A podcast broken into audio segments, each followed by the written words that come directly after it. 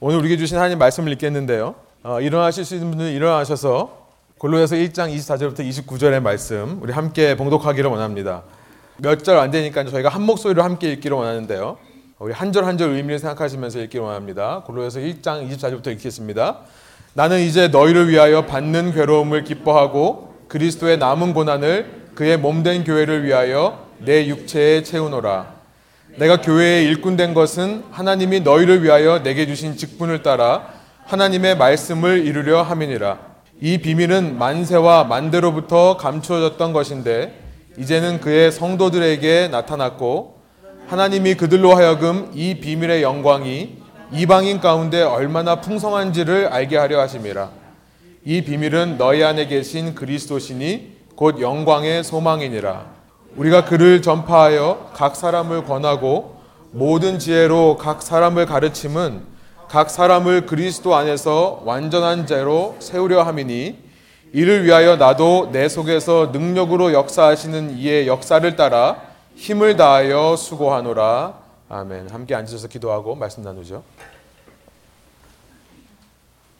하나님 은혜에 감사드립니다. 새해를 저희에게 허락해 주시고 새 생명을 허락해 주시니 감사합니다. 주님 저희가 오늘도 하루 어떻게 눈을 떠서 살아갈 수 있고 왜 눈을 떠서 살아가는지를 이 말씀을 통해 저희가 다시 한번 확인할 수 있도록 인도하여 주시고 우리 삶 가운데서 왕 되신 예수 그리스도의 주권과 신권과 왕권을 인정하며 하루하루 주님의 뜻을 내 삶 가운데 이루어가는 왕국의 삶을 사는 저희 한 사람 한 사람 될 수 있도록 주께서 함께하여 주십시오. 말씀이 선포될 때 이것을 사람이 기록한 말로 사람이 전하는 말로 받지 않고 하나님께서 앞으로 열려질 펼쳐질 한 해 동안에 살아갈 말씀이라 믿고 받아들일 수 있도록 인도하여 주시고 특별히 어, 저희가 이 자리로 나오며 주님의 은혜를 기억하며 저희의 소유의 일부분을 주님께 드리며 나옵니다. 하나님 어, 저희가 소유만 드리고 어떤 돈만을 드리고 끝나는 것이 아니라 이 말씀에 순종하여 우리의 삶을 말씀대로 살 거라는 결단의 표시로 주님 앞에 예물을 가지고 나왔사오니 주님께서 받아주시고 드리지 않은 우리의 모든 소유, 우리의 모든 삶을 통하여서 주님께서 영광 받아 주십시오. 감사와 찬양을 주께 올려드리며 예수 그리스도의 이름으로 기도합니다. 아멘. 네, 2015년 새해가 시작되었습니다. 이 2015년 한 해 동안 하나님의 은혜와 평안이 우리 교우님들 한 분 한 분의 가정과 일터와 또 믿음 생활 위에 신앙 생활 위에 함께 하시기를 간절히 축복드립니다. 오늘 설교는 제가 하던 방식의 설교가 아니라 조금 새해에 맞게 교회의 비전과 헌신하는 내용들을 좀 말씀드리려고 합니다. 그래서 평소의 스타일과 좀 다르다고 생각하실 수 있겠지만 한 해 동안에 저희 교회에게 주시는 말씀이라 저희가 믿고 함께 이 말씀을 받기를 원합니다. 우리는 지난 시간에 골로새서 1장 15절부터 23절을 통해서요. 우리 신앙의 근본이 무엇인가를 다시 한번 살펴봤었죠. 우리가 왜 교회를 개척했고 우리가 믿는 것의 그 밑바탕에는 파운데이션에는 뭐가 있는가를 살펴봤었습니다. 예수 그리스도가 그 밑바탕에 있었어요.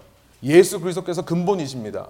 예수님은 하나님이시고 예수님은 창조주이시고 예수님은 중재자시고 예수님은 주인이시다라는 것을 지난 시간 살펴봤었죠. 그런데 그렇게 하나님 되시고 창조주 되시고 중재자 되시고 주인 되시는 예수님께서요. 하나님과 원수된 우리를 위해 죄로 인해 하나님과 단절된 우리를 위해 이 땅의 구원자로 오셨다는 사실도 살펴봤었습니다. 우리 원수들을 그대로 두지 않으시고요. 이 원수들을 위해서 십자가에서 피를 흘리셨다는 것. 그 피로 말미암아 그 피의 능력으로 말미암아 만물과 하나님이 화목하게 되는 그 놀라운 일이 이루어졌음을 지난 시간 살펴보았습니다. 예수님께서 이렇게 십자가의 고난을 받으신 이유가 무엇인지를 지난 시간에 살펴봤는데요. 그것은 예수님의 잃어버렸던 주권을 되찾기 위한 거다. 예수님의 주인된 권리, 다른 말로 말하면 예수님의 머리 되시는 권리. 지난 시간에 살펴봤던 18절에 보니까요. 여러분 주부에 있어요. 18절에 보니까 예수님이 머리라고 하시는 거죠. 그 머리됨, 이것을 회복하시기 위해 십자가의 고난을 겪으셨다는 거예요. 이것이 복음이고요. 이것이 우리 신앙의 근본이라고 말씀드렸었습니다. 18절을 다시 한번 저희가 읽기를 원하는데요. 한 목소리 한번 읽어볼까요? 또 하나님의 아들은 그분의 몸인 교회의 머리십니다. 그분은 근본이시요. 죽은 사람들 가운데서 먼저 살아나신 분이십니다. 이는 그분이 친히 만물 가운데 으뜸이 되시려는 것입니다. 예수님께서 죽으시고 다시 살아나신 이유가 뭐라고요? 만물 가운데 으뜸이 되시기 위해. 결국 우리가 예수 그리스도의 피로 구원을 받고 그 피로 말미암아 우리와 하나님 사이가 화목하게 된 것, 화평하게 된 이유는 뭐냐면 예수님께서 왕으로 다스리시기 위함이라는 것입니다. 이것을 가리켜서 우리가 왕국 신앙이라고 그래요. 왕국 신학, kingdom theology라고 합니다. 하나님께서 나를 구원하신 것은 단순히 나를 구원하시기 위해서만이 아니라 그렇게 구원하신 하나님의 백성을 통해 백성 가운데 하나님의 통치를 이루시기 위한 거예요. 하나님의 왕국을 실현하시기 위함이라는 것을 지난 시간 저희가 살펴봤었죠. 이 모든 만물은요 오직 예수 그리스도에 의해 존재하는 거고 예수 그리스도로 말미암아 존재하는 거고 제일 중요한 것은 예수 그리스도를 위해 for Jesus 그렇죠 예수님을 위해 존재하는 것입니다 인류의 모든 역사의 주인공은요 내가 아니라 예수님이 주인공이라는 거예요 예수님이 인류 역사의 주인공이시라는 것입니다 그러므로 교회가 왜 존재하는가 여러분 교회란 건물이 아니라 조직이 아니라 저와 여러분을 말해요. 믿는 사람들을 말합니다. 우리 신앙인이 왜 존재하는가? 오늘도 우리가 저와 여러분이 왜 또 하루를 살아가야 되는가? 그 이유는 뭐냐면 예수님으로 말미암아 만물의 으뜸이 되시게 하기 위해 우리가 존재한다는 거예요. 그럼 만일 교회가 예수님을 믿는다는 사람들이요. 이렇게 예수님의 왕국에 대한 개념 없이 예수님의 머리에 되심에 대한 개념이 없이 예수님의 주권에 대한 개념이 없이요. 인류 역사의 주인공이 마치 나인 것처럼 예수님이 나를 위해 나를 사랑하셔서 나에게 그 무조건적인 칭의의 은혜를 주셨는데 그 칭의의 은혜만을 감격하고 그것만 붙잡고 그 이후의 삶을 어떻게 살아가야 되는지에 대해서는 관심이 없다면 여러분 그래서 나는 믿음이 있으니까 언젠가 반드시 구원을 얻을 거야 라는 이런 막연한 확신 가운데서 하루하루를 살아간다면요 예수님의 머리 되심을 인정하지 못하는 거죠. 여전히 내 삶의 주인은 내가 되는 것입니다. 그런 교인들은요, 아무리 예수님을 믿는다고 해도 성경에서 말씀하시는 복음과는 전혀 무관한 삶을 산다는 거예요. 참된 복음은 예수님의 왕권이, 주권이, 신권이 회복되는 것이 참된 복음이라고 했습니다. 그러므로 어떤 사람들이 참된 교회를 이룰 수 있는가? 어떤 사람들이 참 복음을 소유하고 진정한 신자가 될 수 있는가?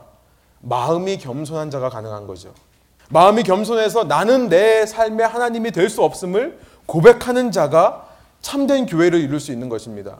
내가 내 삶의 주인이 아니고 내가 나를 이 소망 없는 세상으로부터 이 소망 없음으로부터 구원할 수 있는 구원자가 아니라는 것을 인정하는 사람들. 이런 사람들이 참된 믿음을 소유하게 된다는 거예요. 다른 말로 말하면 더 낮아지는 훈련을 하는 거죠. 예수님을 머리로 삼기면서 그분만을 으뜸되게 하시기 위해 나는 날마다 낮아지는 삶을 사는 것.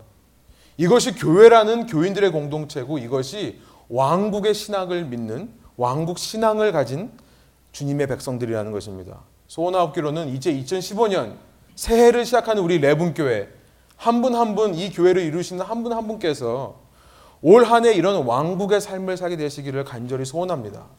한 해 동안 내 자신을 계속해서 낮추고요.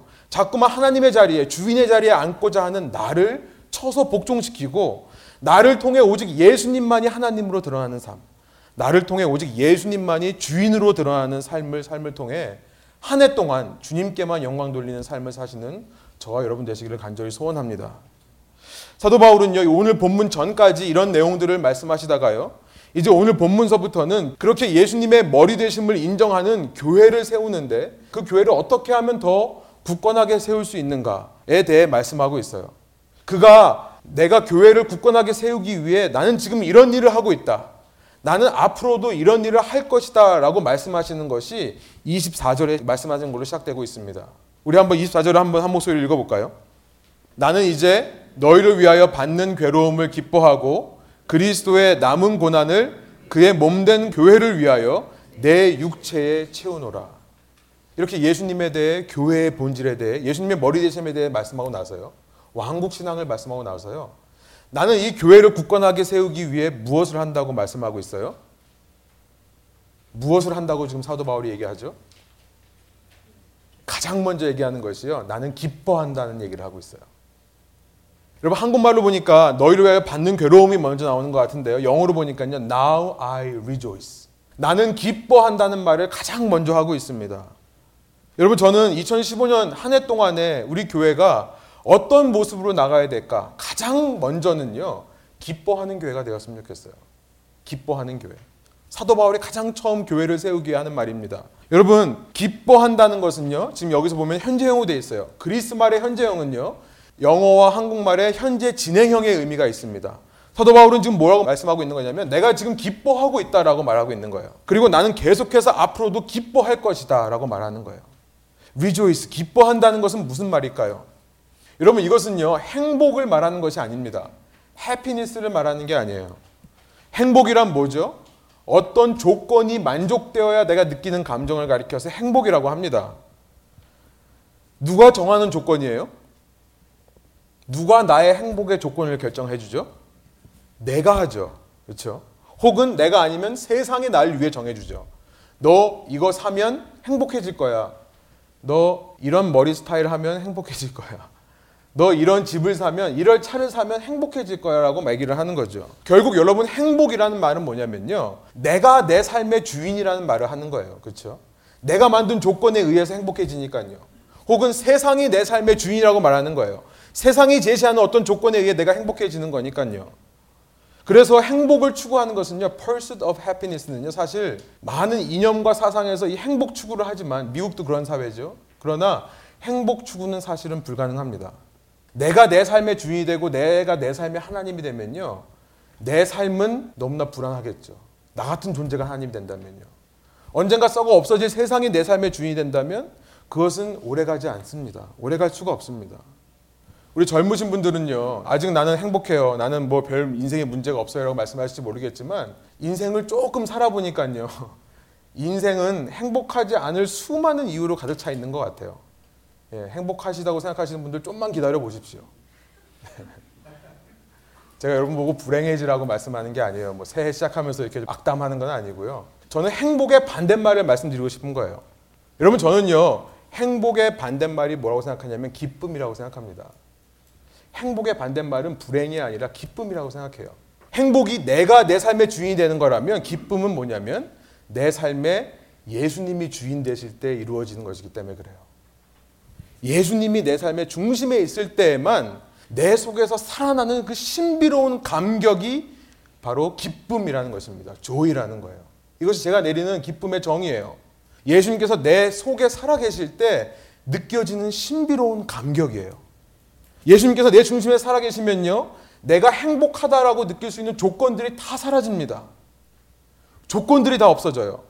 그래서 건강할 때만 기쁜 게 아니라 아플 때도 기뻐할 수 있는 거예요.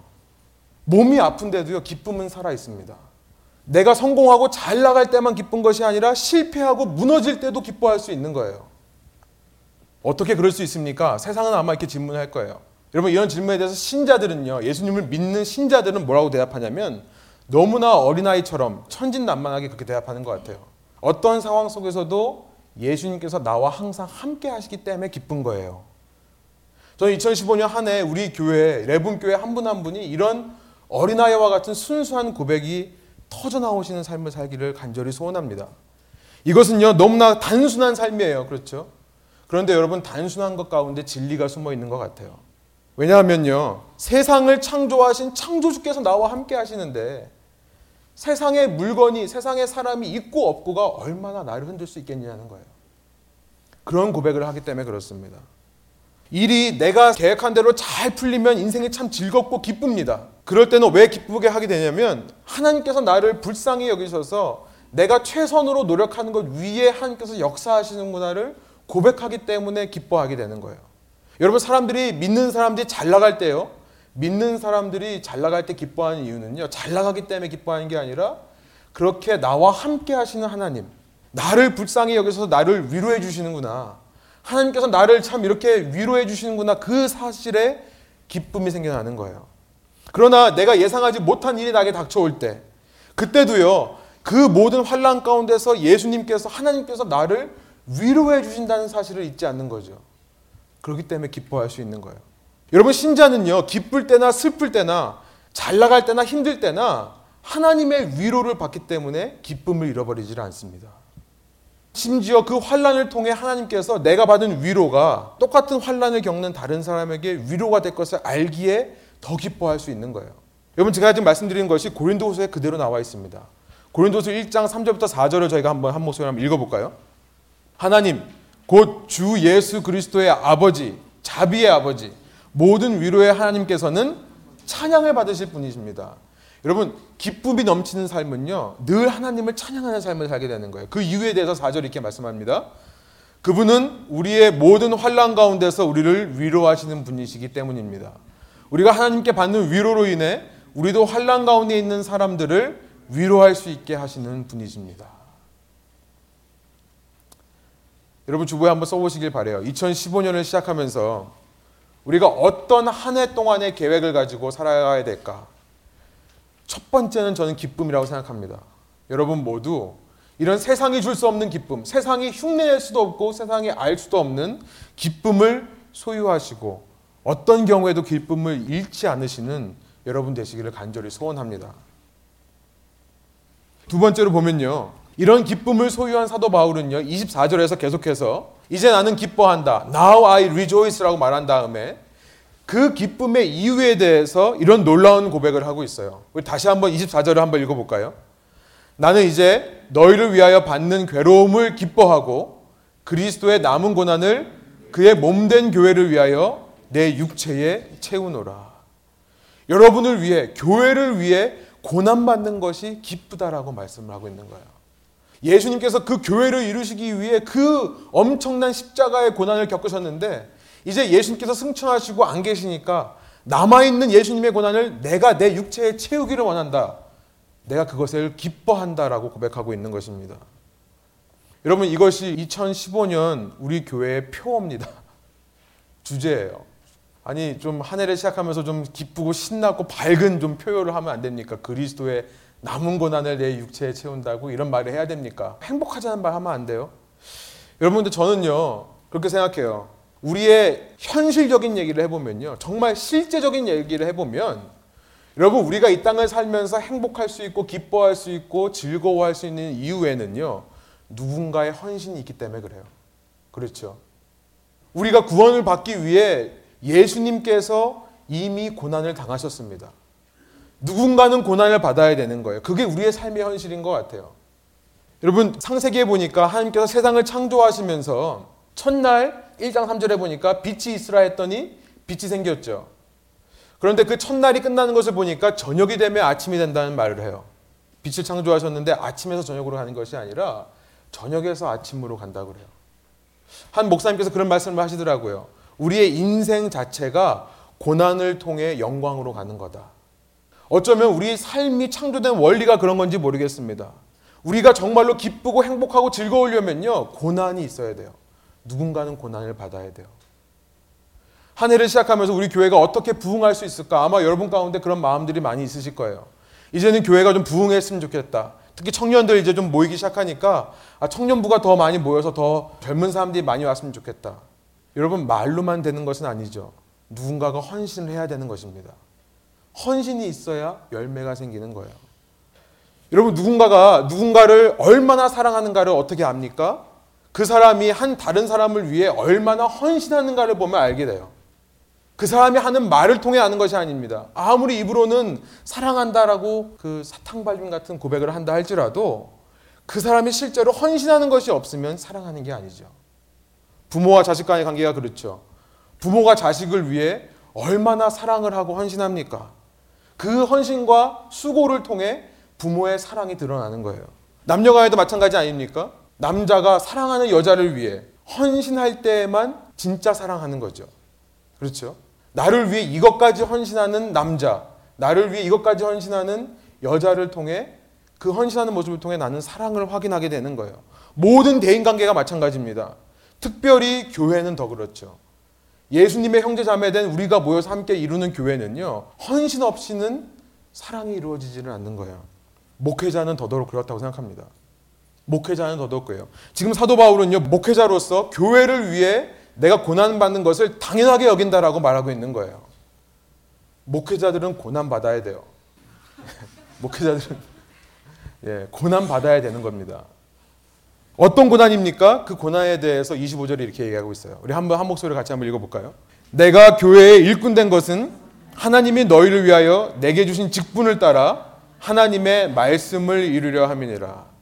그 고난이란 뭐냐면 영어로 보니까 더 확실합니다. To make the word of God fully known. 하나님의 말씀을 온전하게 알리기 위해 노력하고 수고하는 것을 말해요. 그 말씀을 제대로 전하기 위해 고난과 헌신하는 것을 말씀하고 있는 것입니다.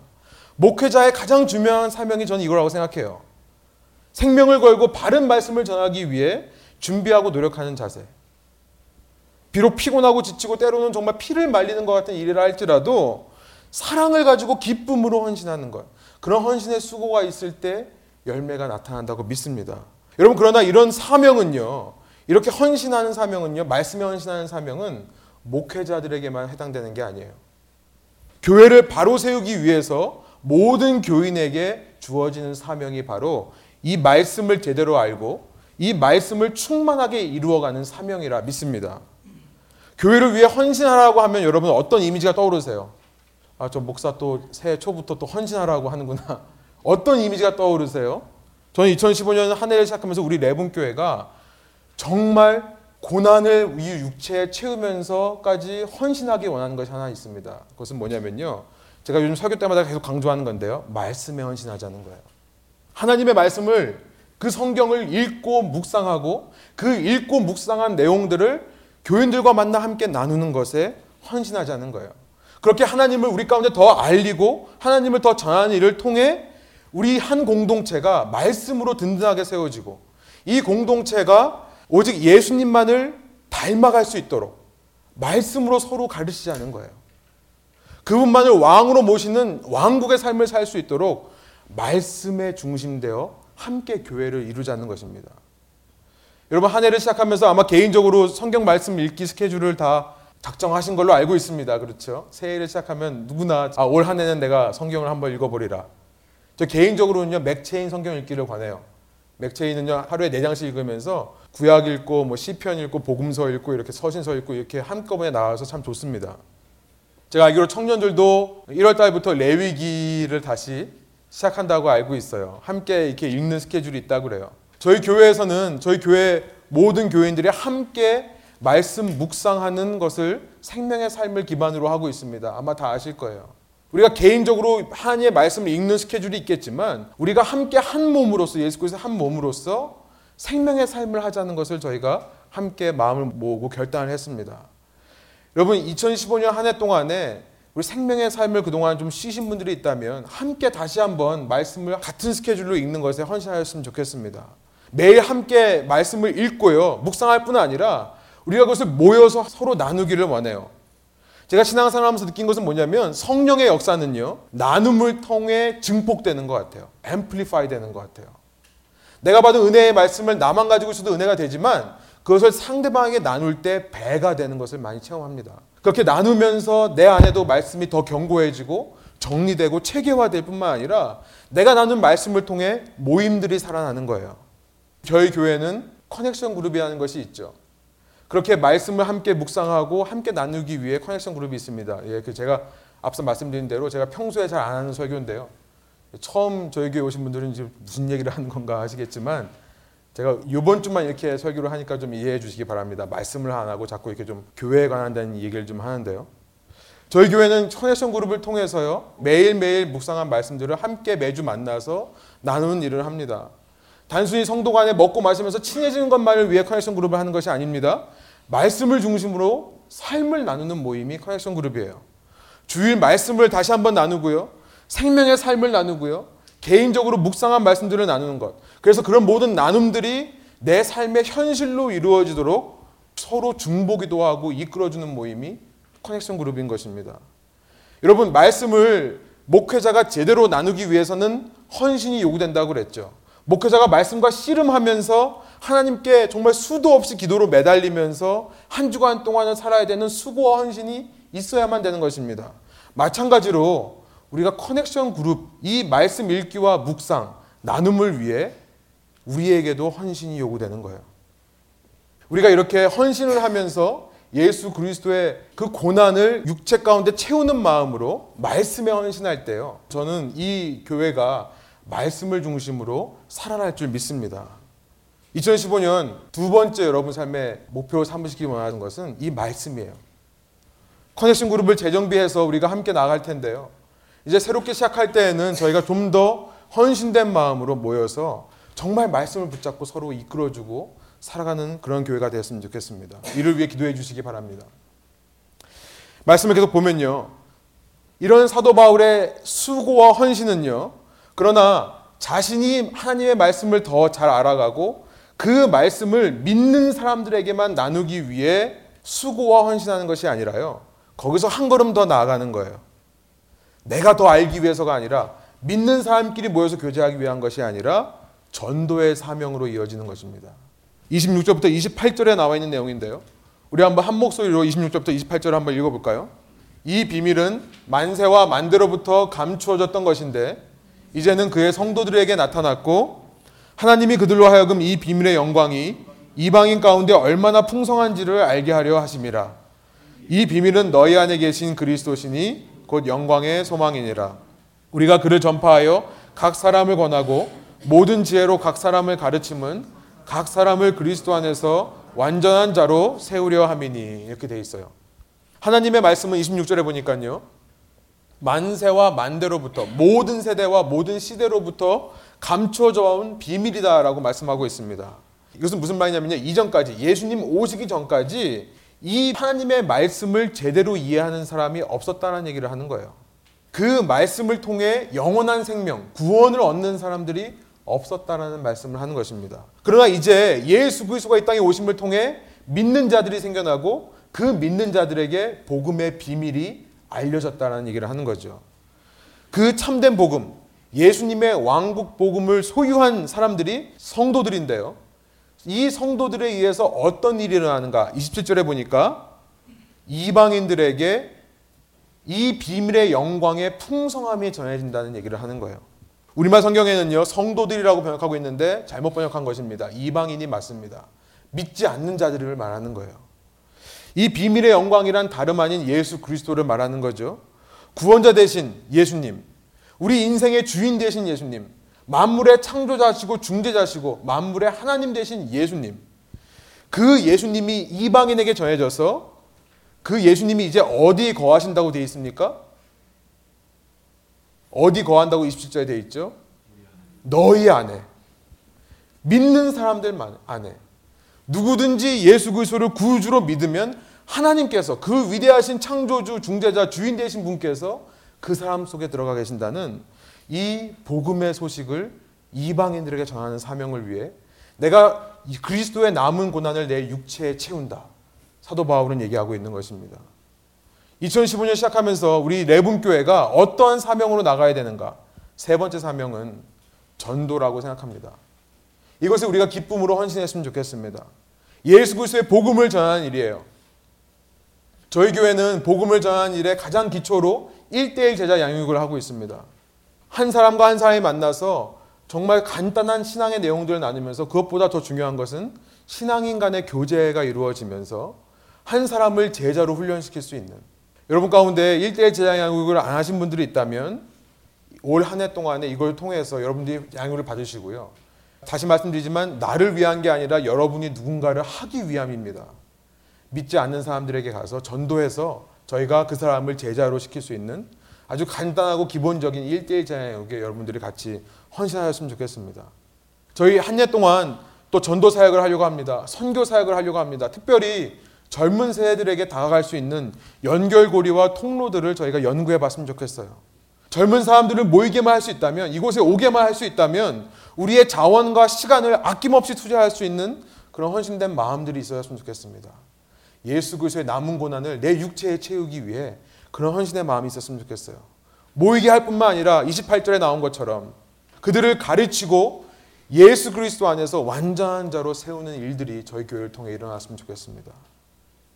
이것이 세 번째예요. 마지막으로 2015년 한 해를 시작하면서 저희 교회가 어떤 모습을 위해 헌신하고 결단했으면 좋겠는가 라는 것을 생각하면서요. 저는 29절에 나와 있는 말씀을 통해 이런 생각을 해봤어요. 서로가 서로의 수고를 감사할 수 있는 공동체.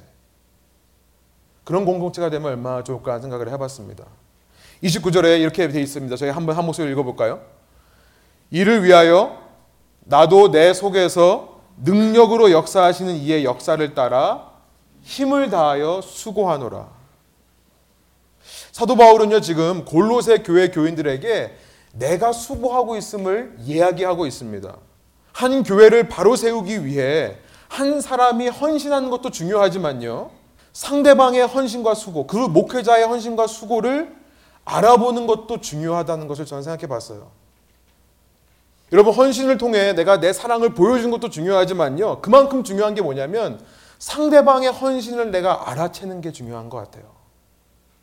우리가 서로 사랑하는 따뜻한 공동체가 되려면요. 이것이 중요한 것 같습니다. 내가 헌신할 뿐만 아니라 남이 나를 위해 헌신하고 포기하고 노력하는 것을 수고하는 것을 알아볼 수 있는 그런 예민함, 그런 케어하는 마음 그런 것이 있었으면 좋겠어요. 부모가 자식에게 아무리 사랑을 퍼부어도요. 자식이 철이 없으면 사랑을 느끼지 못하는 경우가 있죠. 그렇죠? 부모가 헌신을 안 해서가 아니라 애가 철이 없는 거예요. 엄마 나한테 뭐 해준 게 있어? 아빠 나한테 뭐 해준 게 있어? 이런 얘기를 하는 거죠. 교회를 이루면서 우리가 서로가 서로에게 이런 철없는 모습을 보이는 것은 아닌가. 그런 생각을 해봅니다. 상대방의 사랑을 느끼지를 못하는 거예요. 남의 나를 위해서 이렇게 수고하고 헌신해 주는 것을 고마워하지를 않는 것입니다. 당연하게 생각하는 거예요. 특히 젊은 세대한테 얘기하고 싶어요. 여러분 세대가 지나면 지날수록요. 웬만한 정성은 웬만한 감동은 감동이 아닌 세대가 돼 버렸어요. 특히 미디어 콘텐츠가 발달하면서 미디어 세대는요. 여러분 한 프로그램을 만들기 위해 무한도전 뭐 이런 거 아시죠? 무한도전 한 프로그램 고 2시간짜리를 만들기 위해 일주일 동안 100여 명의 수많은 사람들이 엄청난 헌신을 합니다. 그렇죠? 여러분 그 자막 하나하나 정말 정성스럽게 만드는 거예요. 이 문화 콘텐츠에 적응하다 보면요. 웬만한 감동은 감동 안 하고요. 뭐 요즘은 감동이 파도처럼 밀려와야 감동을 한대요. 이런 얘기를 하는 세대가 돼버렸어요. 그러나 여러분 저희 교회는요. 아무리 사소한 수고와 헌신이라도 알아채고 칭찬해주고 정말 감사할 수 있는 그런 교회가 됐으면 좋겠습니다. 여러분 사도 바울은 골로새 교회를 세운 사람이 아니에요. 성경에는요 사도 바울이 골로새 교회에 갔다는 기록조차 없습니다.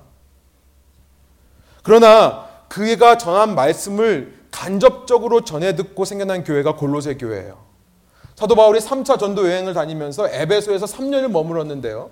그때 골로새에 있던 에바브라라는 사람이 바울이 전한 복음을 듣습니다. 그리고 그 에바브라가 자신의 고향인 골로새로 돌아가서 거기에 있는 사람들에게 복음을 전했고 그들과 함께 세운 교회가 골로새 교회예요. 여러분 골로새 교인들은요 직접 바울을 만난 적이 없습니다. 그러나 사도 바울이 그렇게 에베소에서 복음 전한다는 사실, 이방인의 땅을 다니면서 복음 전한다는 사실을 감사하게 생각했을 거예요. 그랬기에 감옥에 있는 사도 바울이었지만 골로새 교회를 생각하면서 그들에게 사랑의 편지를 할 수 있었던 것 같습니다. 29절을 통해 우리가 적용해 보면요. 우리가 더 든든하게 세워지는 교회를 위해 헌신하는 것은 무엇이 필요한가? 교회를 세우기 위해 서로가 서로의 헌신을 알아볼 수 있는 것. 내 힘만으로는 안 되죠. 성령의 능력과 지혜로 서로가 서로의 헌신을 알아보고 작은 헌신에도 감사하는 자세. 성도들끼리 서로 감사하는 교회가 되었으면 좋겠습니다. 그래서 세상이 그 따뜻한 모습을 흉내낼 수 없는 교회. 목회자가 교인의 작은 섬김에도 감사하고 교인들이 목회자와 다른 교인들의 작은 섬김에도 감사하고 감격할 수 있는 그런 교회. 그걸 통해 서로 세워지고 성숙하는 교회가 되었으면 좋겠습니다. 말씀을 정리해 볼게요. 오늘 29절의 말씀을 보니까요. 사도 바울은요. 이를 위하여서 내 속에서 능력으로 역사하시는 이의 역사를 따라 내가 힘을 다하여 수고한다라는 말로 이 1장을 마무리하고 있습니다. 내 속에 계신 예수의 능력을 따라 나도 수고한다라고 되어 있는 거예요. 여러분 우리의 신앙은 하나님의 일방적인 은혜로 이루어지는 것이 맞습니다. 그러나 그 하나님의 일방적인 은혜는요. 나의 수고함으로 이어지게 되어 있어요. 우리가 성령을 통해 예수 그리스도의 사랑이 체험될 때요. 내가 비록 예수님을 직접 만난 적은 없지만 2000년 전에 예수님께서 나를 위해 그 수고와 헌신을 하였다는 사실이 성령님을 통해 내 속에 믿어지고 체험될 때 예수님의 사랑을 느끼는 것으로 우리의 신앙이 시작합니다. 그러나 그 사랑을 느끼는 것은 말씀드렸지만 말로만 사랑하는 게 아니라 나의 헌신과 수고로 이어진다고 그랬죠. 내가 그 사랑을 진정으로 느낀다면 나도 예수님을 위해 헌신하고 수고하고자 하는 자발적인 마음이 생겨나는 것입니다. 여러분 다시 한번 우리 마음속에 새기기를 원해요. 예수님께서 우리를 구원하신 이유, 이 땅에 교회를 세우신 이유의 최종 목표는요. 단지 나의 구원을 위해서가 아니에요. 단지 나를 사랑하셔서가 아니에요. 예수 그리스도께서 만물의 으뜸 되시기 위한 것임을 잊지 않는 저와 여러분 되시기를 소망합니다. 그래서 2015년 한 해 동안에 말씀에 더 헌신하는 저희들 되기를 소망해요. 복음 전도에 더 헌신하기를 위해요. 이 전도를 위해 계획되어지는 모든 사역에 적극적으로 동참하는 교회가 되기를 원합니다. 그러나 그런 사역을 감당함에 있어서 서로의 헌신을 알아보는 감사함과 따뜻함이 있었으면 좋겠습니다. 무엇보다 어떤 상황 속에서도 사역하는 기쁨, 주님을 섬기는 기쁨, 주님의 몸 된 교회를 섬기는 기쁨을 잃지 않는 2015년 한 해가 되시기를 간절히 소원합니다. 함께 기도하시겠습니다.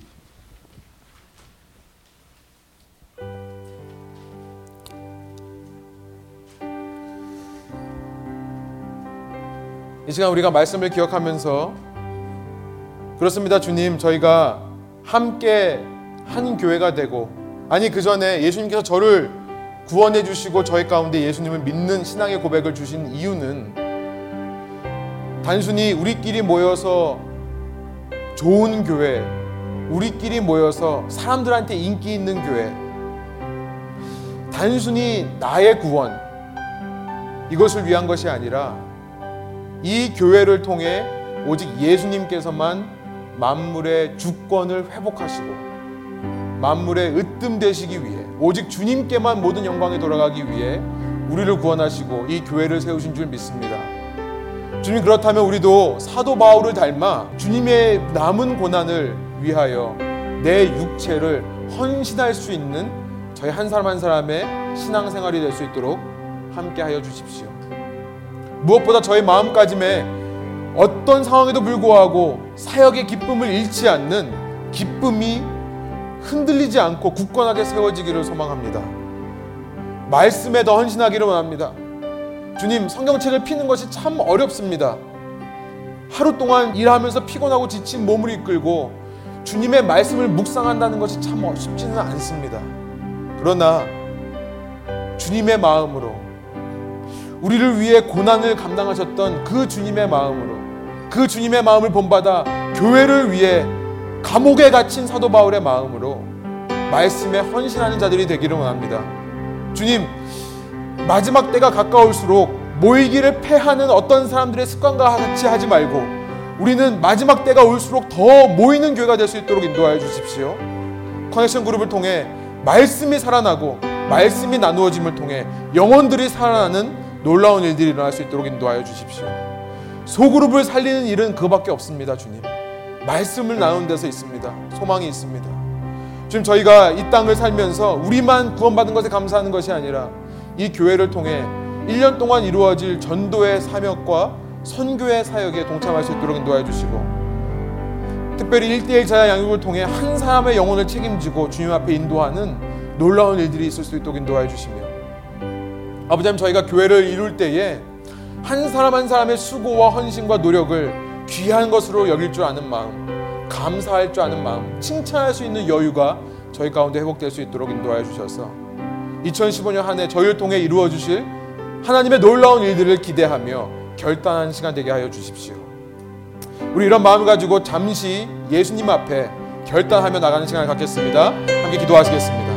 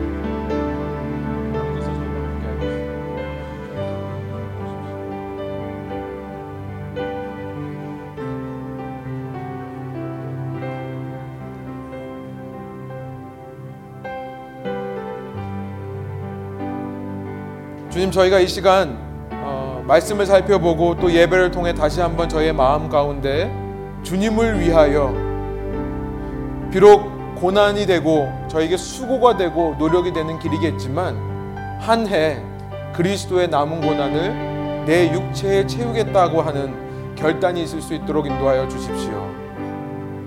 주님 누군가가 헌신해야 열매가 생긴다면 제가 헌신하겠습니다. 결단하는 저희의 인생 될 수 있도록 인도하여 주시고 기쁨이 있으려면 진- 진정으로 즐거운 일들이 있으려면 누군가가 고난을 받아야 한다고 한다면 주님 제가 예수님과 같이 즐거움을 위하여 기쁨을 위하여 고난을 받겠습니다. 헌신할 수 있는 저의 공동체 될 수 있도록 인도하여 주십시오. 그래서 저희가 모일 때에 힘들고 어려운 일만 있는 것이 아니라 그럼에도 불구하고 세상이 알 수 없는 세상이 흉내낼 수 없는 기쁨이 넘쳐나는 교회 되게 하여 주시고 말씀이 살아 역사하며 말씀이 왕성해지며 복음이 믿지 않는 사람들에게 흘러가며 차고 넘쳐 흘러가며 서로가 서로를 감사하게 여기며 따뜻하게 감쌀 수 있는 아름다운 공동체가 됨을 통해 이 땅에 주님의 복음의 능력을 레분과 같이 퍼져나가시게 할 수 있는 주님의 귀한 교회 될 수 있도록 인도하여 주십시오.